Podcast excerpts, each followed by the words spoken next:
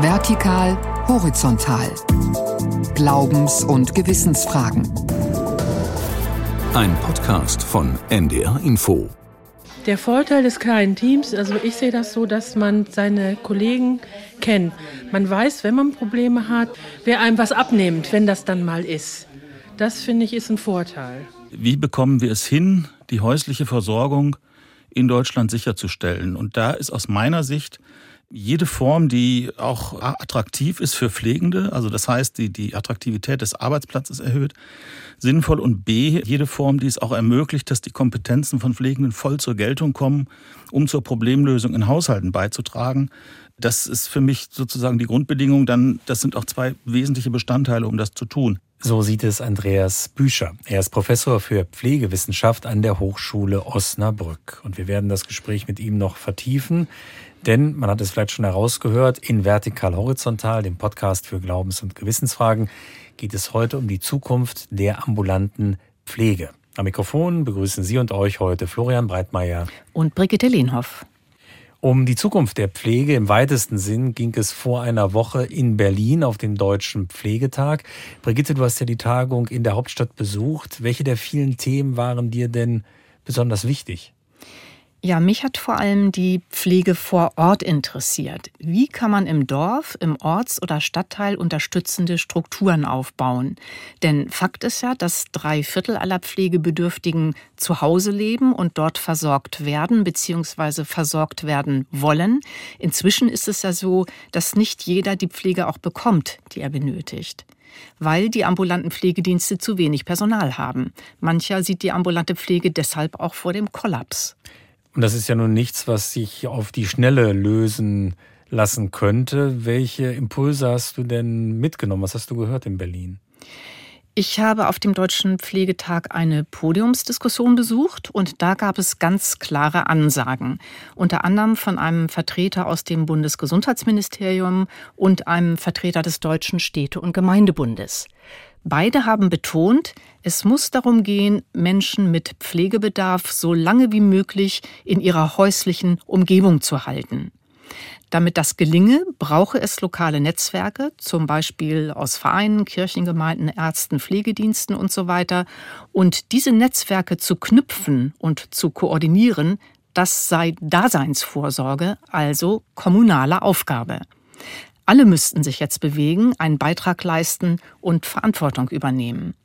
Und dazu passt ja, dass Verantwortung in letzter Zeit auch in Pflegemodellen eine neue Rolle spielt. Brigitte, du hast dir ein solches Modell in der Praxis angeschaut, die sogenannten Pflegenachbarn. An vier Standorten in Niedersachsen wird dieses Modell derzeit erprobt. Das ist ein Modell der katholischen Caritas, und zwar im Emsland, in Melle, in Braunschweig und Wolfsburg. Und du warst in Melle, genauer gesagt im Ortsteil Wellingholzhausen. Und was ist denn das Besondere an diesen Pflegenachbarn? In aller Kürze gesagt, es geht darum, dass kleine Teams, zehn bis zwölf Mitarbeitende, im Dorf, im Orts- oder Stadtteil angesiedelt sind, also quasi wie Nachbarn sind für die Menschen, die dort leben. Und in diesem überschaubaren Bereich arbeiten sie eigenverantwortlich und weitgehend unabhängig.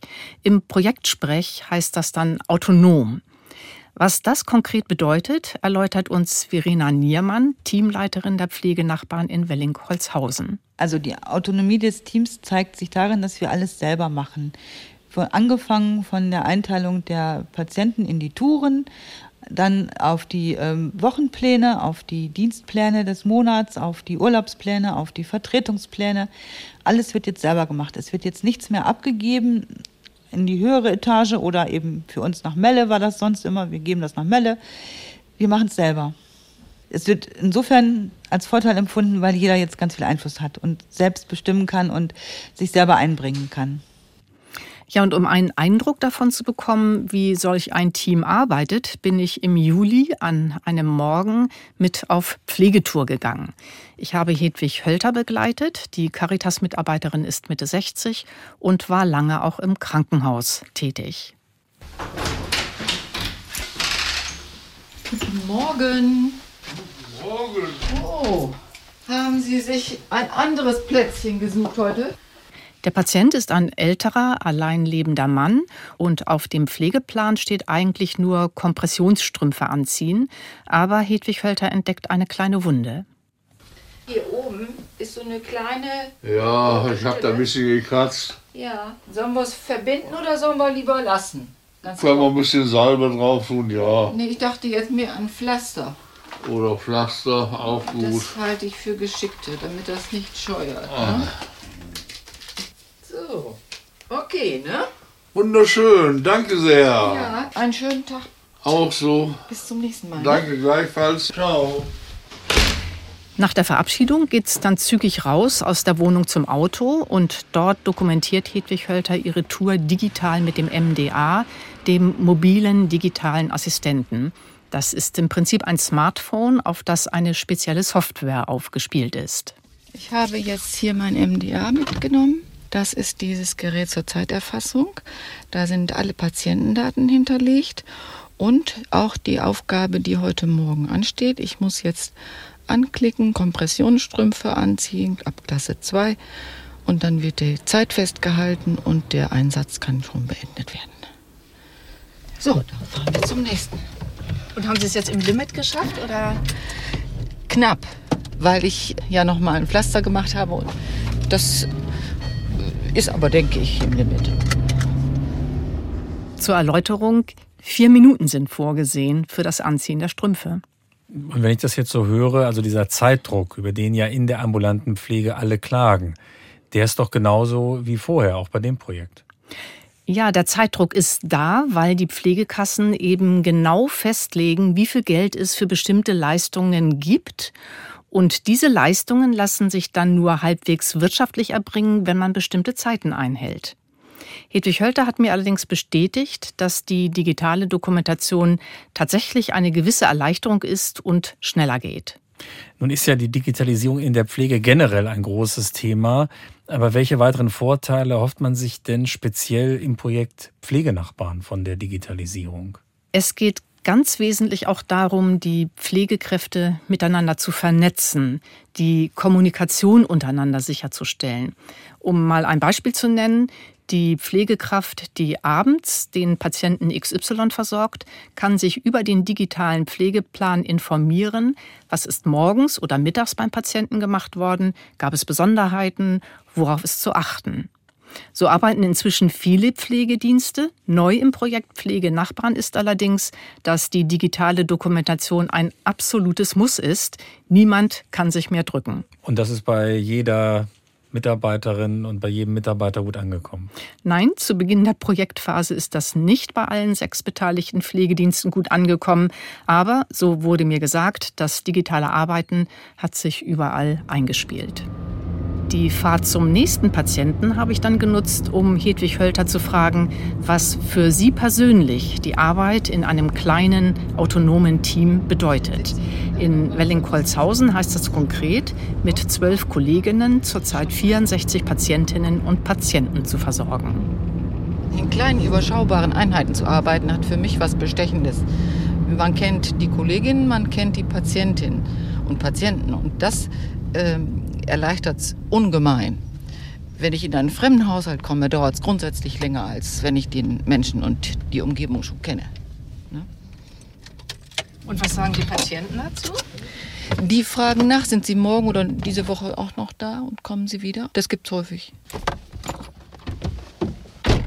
Hedwig Hölter ist schon auf dem Sprung zum nächsten Patienten, will aber doch unser Gespräch noch kurz ergänzen. Wer so Menschen zu sich ins Haus lässt, der muss natürlich auch großes Vertrauen haben. Und wenn das jedes Mal jemand Fremdes ist, kann man sich vorstellen, da entsteht nicht unbedingt so viel Vertrauen. Ne? Guten Morgen. Hallo. Morgen. Wir sind jetzt bei einem älteren Patienten. Bei ihm steht unter anderem eine Blutzuckerkontrolle an. Die Ehefrau ist mit im Zimmer, auch die Schwiegertochter, die tags zuvor mit ihrem Schwiegervater beim Diabetologen war und darüber zunächst mit Hedwig Hölter sprechen möchte. Danach frage ich die Angehörige, was es aus ihrer Sicht bewirkt, dass maximal vier bis fünf wechselnde Pflegekräfte ins Haus kommen. Ich glaube, das bedeutet für meine Schwiegereltern einfach auch eine Sicherheit, dass man weiß, wer kommt ähm, und auch eine Vertrautheit. Und das gibt ja dann viel Sicherheit, dass man sich gut aufgehoben fühlt. Da er dann auch noch Demenz hat, ist es den Menschen immer wieder zu sehen einfacher. Also ich höre jetzt heraus, Vertrauen ist natürlich ganz wichtig, auch ein Sicherheitsgefühl bei den Patientinnen und den Patienten, aber natürlich auch bei den Angehörigen und den Pflegenden.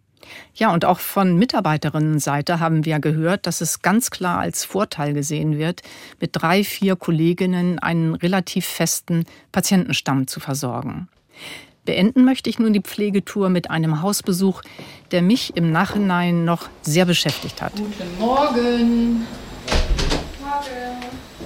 Hallo. Hallo. Alles gut? Ja, ja. auch.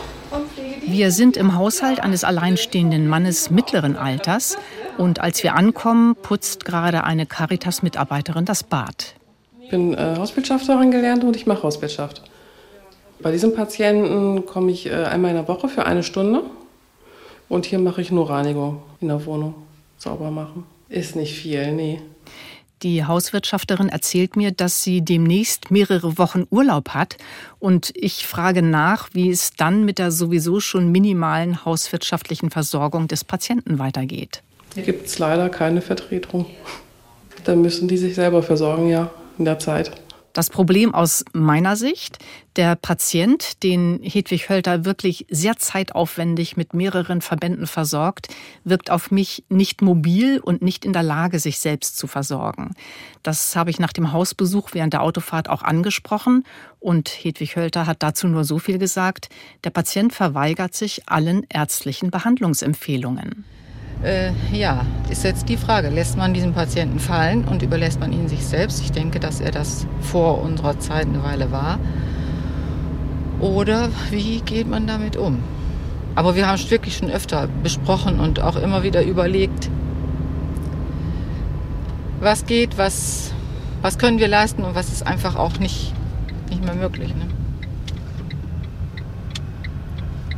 Das Versorgungsproblem, das steckt ja ganz riesengroß auch dahinter. Ne? Und Versorgungsproblem, das soll heißen, was wäre, wenn der ambulante Pflegedienst keine Kapazitäten mehr hätte? Genau, und das beschäftigt eben auch die Pflegekräfte. Manchmal geht man wirklich auch mit einem unguten Gefühl, weil man weiß, hm, wenn jetzt nichts mehr passiert aus unserer Richtung, dann wie wird das dann? Verwahrlosung? Ich könnte mir durchaus vorstellen, im Zuge dieser Personalknappheit, dass es dazu immer stärker kommen wird. Das wird dazu kommen. Ich fürchte es. Brigitte, nun hast du mir aber auch erzählt, dass es in dem Projekt Pflegenachbarn auch darum geht zu schauen, wer denn unterstützend mit der ambulanten Pflege zusammenarbeiten könnte. Und wenn man so auf Melle, Wellingholzhausen schaut, das ist eine ziemlich katholische Gegend im Bistum Osnabrück, wäre da nicht zum Beispiel auch die Kirchengemeinde vor Ort gefragt? Die ist ja durchaus aktiv geworden. Schon vor Jahren wurde aus dem Caritas-Ausschuss des Pfarrgemeinderats angeregt, dass Ehrenamtliche als Türöffner aktiv werden.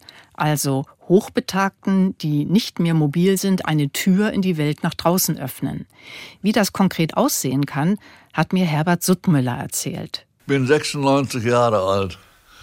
Meine Frau ist 2007 gestorben. Die ersten Jahre habe ich noch selber für mich gekocht, aber ich kriege jetzt schon seit Jahren Essen auf Rädern. Und das gefällt mir sehr gut. Und Frühstück und Abendbrot, das kriege ich noch hin, das mache ich mir selber noch.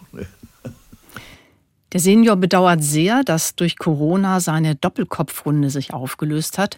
Und umso mehr freut ihn nach meinem Eindruck der wöchentliche Besuch von Franz Brune, Gymnasiallehrer im Ruhestand. Die beiden Männer verbindet einmal, dass sie katholisch sind und dass sich beide sehr für Heimatgeschichte interessieren. Wir unterhalten uns also jetzt über Gott und die Welt, also über unsere Geschichte, über Gesmold, Welding, Geschichte von Gesmold, wie sich die Welt verändert hat äh, und so weiter. Das ist eigentlich so unser Thema. Franz hat auch schon mal mit mir eine Autotour gemacht, also eine Grundfahrt gemacht, irgendwelche Besichtigungen. So weit laufen kann ich nicht mehr, ich bin auf dem Rollator angewiesen. Ne? Große Rennen kann ich nicht mehr machen. Wenn man mit Herbert durch die Gegend fährt, nicht er weiß, also im Dorf nicht, aber in den Bauernschaften weiß er jedes Haus Familie zuzuordnen und so weiter und weiß auch, was da also äh, an neueren Sachen los ist, nicht? Also er kennt sich einfach aus. Ne? Also es hört sich bei den beiden nach einem Tandem an, das sich gut versteht, auch voneinander profitiert und wo es auch ein Geben und Nehmen gibt. Ja, wenn die Chemie stimmt, ist die Türöffnerinitiative mit Sicherheit ein Gewinn. Aber ich glaube, es gibt da zum Teil auch zu hohe Erwartungen. Auf der Pflegetour habe ich zum Beispiel mit einer Angehörigen gesprochen, die sich von den Türöffnern offenbar pflegerische Unterstützung erhofft. Aber darum genau geht es eben nicht. Und ich möchte auch Hedwig Hölter, die Pflegefachkraft, noch einmal zu Wort kommen lassen. Sie dämpft generell die Erwartungen an unterstützende Netzwerke ist schön, wenn man jemanden vermitteln kann. Andererseits muss die Hilfe und die Unterstützung auch angenommen werden. Und da ist natürlich auch ein großer Haken. Nicht jeder möchte das. Viele sind der Meinung, wir kommen äh, klar, so wie es jetzt ist, soll es bleiben. Da muss man sich nicht falschen Hoffnungen hingeben. Diese kritische Äußerung ist für mich das Stichwort, nochmal auf die Pflegenachbarn zurückzukommen. Da ist die Projektphase gerade abgeschlossen und jetzt wird Bilanz gezogen. Jetzt hast du eigentlich von guten Erfahrungen berichtet, aber was kommt denn Kritisches auf den Tisch, wenn jetzt Bilanz gezogen wird? Ja, zum Beispiel, dass manche Projekterwartung einfach unrealistisch ist. In einem Text über die Pflegenachbarn heißt es wörtlich, die Pflegeteams sollen für die Entwicklung und das Angebot im Ortsteil in der Nachbarschaft Verantwortung übernehmen. Das kann man nun verstehen als Aufforderung, ein Netzwerk zu koordinieren und auch Neues noch anzuschieben. Und da sagt Teamleiterin Verena Niermann ganz klar, das kann nicht auch noch Aufgabe des Pflegedienstes sein. Und auch mit Dirk Tietz habe ich darüber gesprochen. Er leitet die ambulanten Pflegedienste in Melle und Wellingholzhausen. Wir sind natürlich schon irgendwo eine Schnittstelle, weil wir in viele Bereiche halt auch hineinkommen. Aber äh, ich glaube nicht, dass das unsere ureigenste Aufgabe ist, das äh, quasi so als Netzwerkkoordinator zu sehen. Da muss man auch eindeutig einmal die Kommunen mit in die Pflicht nehmen für diese koordinierenden Aufgaben. Und äh, wir arbeiten wohl mit anderen äh, ja, Vereinen oder Initiativen zusammen, wie zum Beispiel in Welling mit den Türöffnern. Aber da sehe ich uns als Pflegedienst eigentlich nicht als die Schnittstelle schlechthin. Das heißt, die Ansagen, Brigitte, die du vom Pflegetag in Berlin mitgebracht hast, die kann man ja schon als Rückenwind für die Pflegeexperten vor Ort deuten. Wobei man auch sagen muss, dass zum Beispiel von einem kirchlichen Wohlfahrtsverband, einem konfessionellen Pflegedienst nicht mehr erwartet werden kann als auch von anderen Anbietern auf dem Markt. Ja, so ist es. Denn sie arbeiten ja unter den gleichen Bedingungen wie alle anderen Pflegeanbieter. Aber trotzdem habe ich Dirk Tietz die Frage gestellt, was denn jetzt einen Pflegedienst in kirchlicher Trägerschaft von einem privaten unterscheidet. Früher hat man ja immer die Bezahlung nach Tarif hervorgehoben, aber das zieht nicht mehr. Wer heute nicht nach Tarif zahlt, bekommt seine Leistungen nicht von der Pflegeversicherung refinanziert. Ich glaube, das ist, wo wir nochmal mit äh, punkten können, zumindest hier bei uns in den kleinen Teams. Ich sage mal, dass wir ähm, nicht gleich mit dem Nudelholz hinter der Tür stehen und den Mitarbeiter erstmal eins überbereiten und sagen, was hast du heute wieder so lange gebraucht, sondern dass es erstmal um den Dienst am Menschen geht und gesagt wird, okay, es gibt Einsätze, die dauern so lange, wie sie dauern, weil wir vielleicht mit dementiell veränderten Menschen zu tun haben. Und dass man ähm, durchaus Einsätze hat, die nicht unbedingt wirtschaftlich zu erbringen sind. Und es ist halt keine reine Erlösorientierung, dass ich immer mehr, immer mehr verdienen will, um möglichst ein großes Plus zu erwirtschaften Gewerkschaften. Wie ist tatsächlich der Umgang mit den Mitarbeitenden vor Ort? Und ähm, das ist das Entscheidende. Und das ist nach wie vor die Mund-zu-Mund-Propaganda, glaube ich, auch ganz entscheidend. Jetzt hattest du gesagt, Brigitte, dass es in dem Projekt Pflegenachbarn wesentlich darum geht, die Situation für die Pflegekräfte auch zu verbessern. Zu welchem Urteil kommen die denn? Nach der Pflegetour, die ich mitgemacht habe, hatten die Mitarbeitenden eine Dienstbesprechung und die Gelegenheit habe ich genutzt, um mal nachzufragen. Der Vorteil des kleinen Teams, also ich sehe das so, dass man seine Kollegen kennt. Man weiß, wenn man Probleme hat, wer einem was abnimmt, wenn das dann mal ist. Das finde ich ist ein Vorteil. Wir sind ja vier Pflegefachkräfte.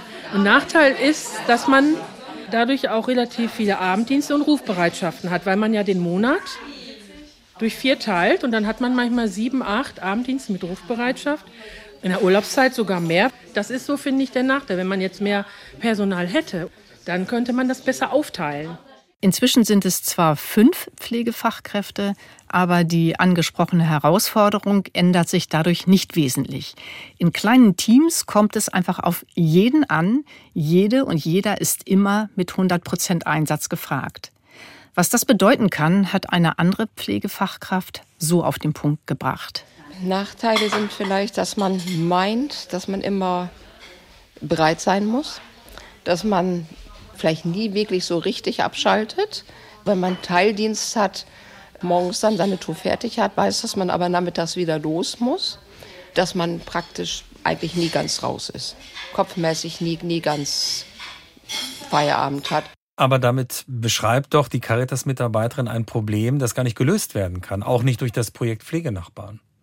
Ja, genau. Diese wechselnden Dienste, also morgens und abends arbeiten zu müssen, machen den Pflegeberuf einfach für viele unattraktiv.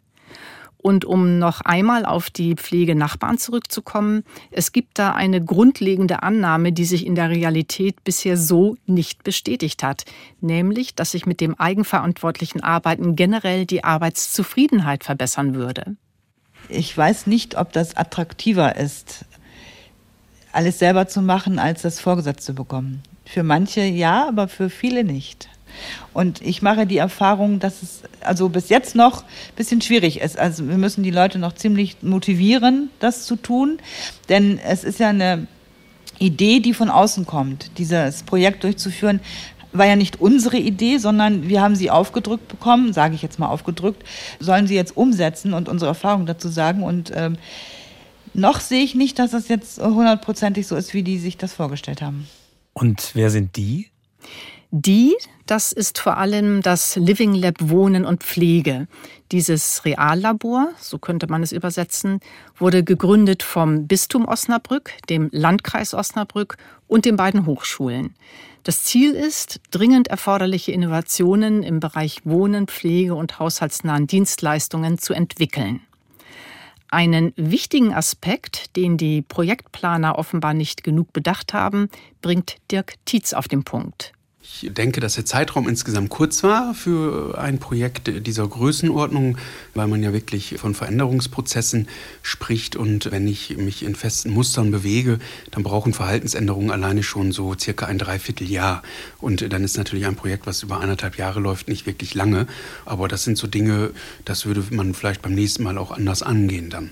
Wir haben jetzt mit Projektbeteiligten gesprochen, wollten aber auch hören, wie die Pflegewissenschaften darauf schauen. Gesprochen haben wir deshalb mit Andreas Büscher, Professor für Pflegewissenschaft an der Hochschule Osnabrück. Herr Professor Büscher, im Projekt Pflegenachbarn, da versucht ja die Caritas in Niedersachsen ambulante Pflege mit kleinen, überschaubaren Einheiten zu leisten, ortsnah und mit einem hohen Grad an Unabhängigkeit, Autonomie. Ist das eigentlich die ambulante Pflege der Zukunft? Das kann man nicht mit Gewissheit sagen. Zumindest ist es so, dass es ein Ansatz ist, der von vielen Pflegenden offensichtlich für interessant befunden wird. Deswegen ist das Interesse an solchen Projekten auch gut, weil nicht nur die Pflegenachbarn der Caritas in Niedersachsen, sondern auch andere Projekte verfolgen einen ähnlichen Ansatz und ähm, stellen überall fest, dass Pflegende sich diese Form der Arbeit ganz gut vorstellen können. Ob es der Ansatz der Zukunft ist, liegt sicherlich daran, ob es gelingt, ähm, das Ganze aus dem Stadium des Modellprojektes herauszuheben und die Möglichkeiten für einen Regelbetrieb zu schaffen, so dass ambulante Pflegedienste die Möglichkeit haben, sich in unterschiedlicher Art und Weise aufzustellen und in unterschiedlichen Organisationsformen ambulante Pflege zu erbringen. Was wäre denn dafür notwendig, um das in den Regelbetrieb zu überführen? Denn meine Information aus der Caritas in Niedersachsen ist, dass diese kleinen Teams nach Ende der Modellphase, das ist jetzt erreicht, dass die weiterarbeiten. Mhm. Also wäre schön, wenn es so ist.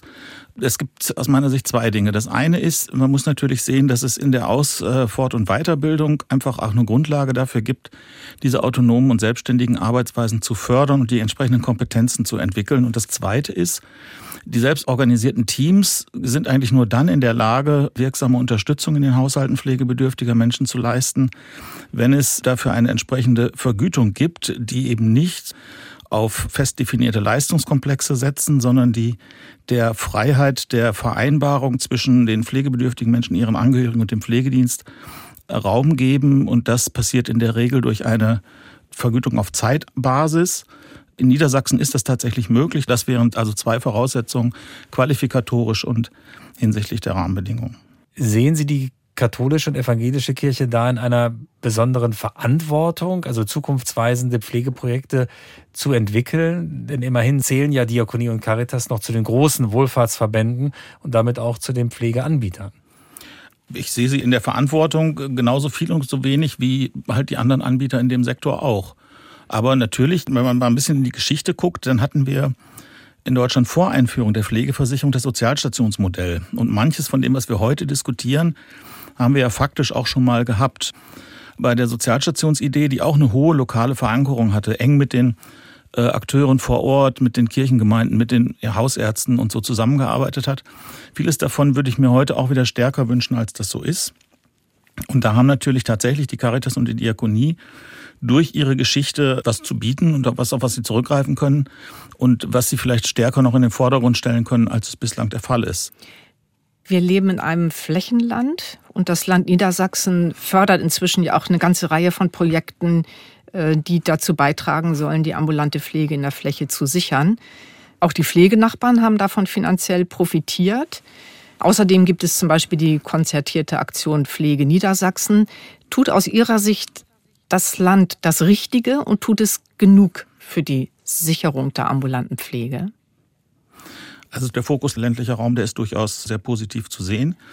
Das Förderprogramm gibt es ja schon etwas länger. Was ich daran schade finde und eigentlich auch nicht in Ordnung finde, ist, dass die Ergebnisse so ein bisschen versackern. Also schön wäre es, wenn man durch die verschiedenen Förderungen ein bisschen das zusammenführen würde und aus den Erfahrungen lernen könnte, damit es ein bisschen weiter sich verbreitet. Und wie können andere darauf aufsetzen und das weitermachen? Und da spreche ich jetzt natürlich aus der Rolle der Pflegewissenschaft. Die pflegewissenschaftliche Einbindung in diese ganzen äh, Überlegungen ist bislang doch eher randständig und äh, das wäre vielleicht ein Weg, um den aus meiner Sicht noch bestehenden Ergänzungen an dem Programm vielleicht ein bisschen mehr Fundament zu verschaffen. Nun hört man ja auch oft, und die Pflegekräfte sagen es auch, dass sie oft am Limit arbeiten. Was wäre denn aus pflegewissenschaftlicher Sicht notwendig, die ambulante Pflege zumindest zu stabilisieren? Naja, das mit dem Limit ist, das ist tatsächlich sehr ernst zu nehmen und da gibt es aus meiner Sicht auch leider keine einfachen Lösungen, weil die Tatsache ist die, dass die Zahl pflegebedürftiger Menschen vermutlich noch eine Zeit lang ansteigen wird und die Zahl der in der Pflege Tätigen auch allein aus demografischen Gründen nicht zwingend ebenso ansteigen wird. Das heißt, das Delta wird eigentlich immer größer. Ein Punkt, der sich daraus ergibt, ist aus meiner Sicht eine viel stärkere Verknüpfung des informellen und formellen Sektors. Zu Deutsch. Also der Großteil der häuslichen Pflege wird durch Angehörige geleistet. Und wir haben es aber bislang nicht wirklich geschafft, die Arbeit der ambulanten Pflegedienste und die Arbeit der Angehörigen so zu vernetzen, dass pflegende Angehörige auch punktuell unterstützen und nicht immer nur um eine dauerhafte Unterstützung sich die Geschichte dreht. Das ist ein Punkt. Der zweite ist, eigentlich darf keine Pflegereform mehr durchs Parlament gehen, in der nicht explizit Aspekte der häuslichen Pflege, sei es in der besseren Unterstützung durch Angehörige oder sei es in der Förderung der professionellen ambulanten Pflege durchs Parlament gehen. Das kann eigentlich nicht mehr sein, weil die ambulante Pflege mit 80 Prozent der Leistungsempfängern in der Pflegeversicherung bildet das Rückgrat der pflegerischen Versorgung. Und wenn die zusammenbricht, dann bricht auch das System zusammen. Dritter Punkt. Und dazu braucht es irgendwann mal eine Entscheidung, die nicht nur mit Klatschen vom Balkon oder Sonntagsreden passiert. Es braucht das Zutrauen in die Fähigkeiten von Pflegenden. Und dann sind wir wieder beim Leistungsrecht. Unser Leistungsrecht kennt nur die ärztliche Anordnung und zweitens eine bis ins letzte Detail aufgegliederte Form der Leistungskomplexe, die aus meiner Sicht auch nicht angemessen ist, weil die Probleme in der Pflege, in der häuslichen Pflege werden gelöst durch denkende, autonom handelnde Pflegende, die entsprechende Kompetenzen mitbringen und bislang aber aus meiner Sicht in ihren Fähigkeiten eher begrenzt als gefördert werden. Das war Andreas Büscher, er ist Pflegewissenschaftler an der Hochschule Osnabrück. Brigitte, seit Einführung der Pflegeversicherung im Jahr 1995 verfolgst du die Entwicklungen in der ambulanten und stationären Pflege. Was bewegt dich nach diesen Recherchen zum Projekt Pflegenachbarn der Caritas in Niedersachsen besonders? Ja, ganz klar der Aspekt der Verantwortung. Verantwortung der Kommunen für ein gutes soziales Miteinander, aber auch Verantwortung jeder Bürgerin, jedes Bürgers dafür, im eigenen Lebensumfeld genauer hinzuschauen, wer braucht was und Verantwortung für einen persönlichen Lebensstil, der Pflegebedürftigkeit vermeidet oder so weit wie möglich herauszögert. Das war unsere heutige Ausgabe von Vertikal Horizontal, dem Podcast für Glaubens- und Gewissensfragen. Abonnieren und hören können Sie, könnt ihr diesen Podcast in der ARD Audiothek oder man findet ihn auch unter ndr.de-info. Über Anregungen und Kritik freuen wir uns. Schreiben Sie oder schreibt ihr an vertikal-horizontal in einem Wort vertikal-horizontal.ndr.de. Vielen Dank fürs Zuhören und mit dabei sein, sagen heute Florian Breitmeier und Brigitte Lehnhoff. Tschüss. Tschüss.